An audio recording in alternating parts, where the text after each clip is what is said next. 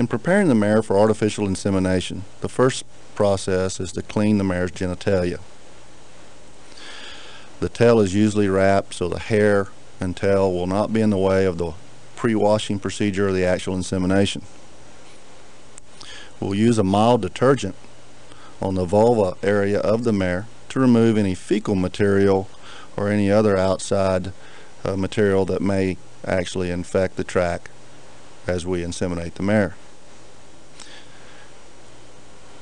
Mild detergent is used first, washed. This procedure may be done two or three times before the area is actually dried and the okay is given for insemination.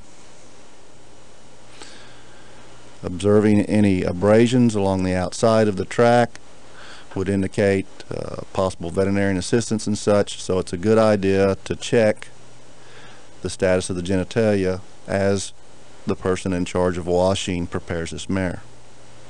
Insemination is through the vagina. Once the hand is passed over the transurethral fold, the cervix is found with the hand that is on top that is in front of the insemination pipette. The pipette is actually passed inside the cervix. The mare's longitudinal folds of the cervix allows for this to be done very easily if the mare is in estrus. As the mare is in estrus, this will be a relatively large uh, opening that the straw can be passed in. Semen is then deposited. Usually a minimum of 5 mils of volume of semen is recommended.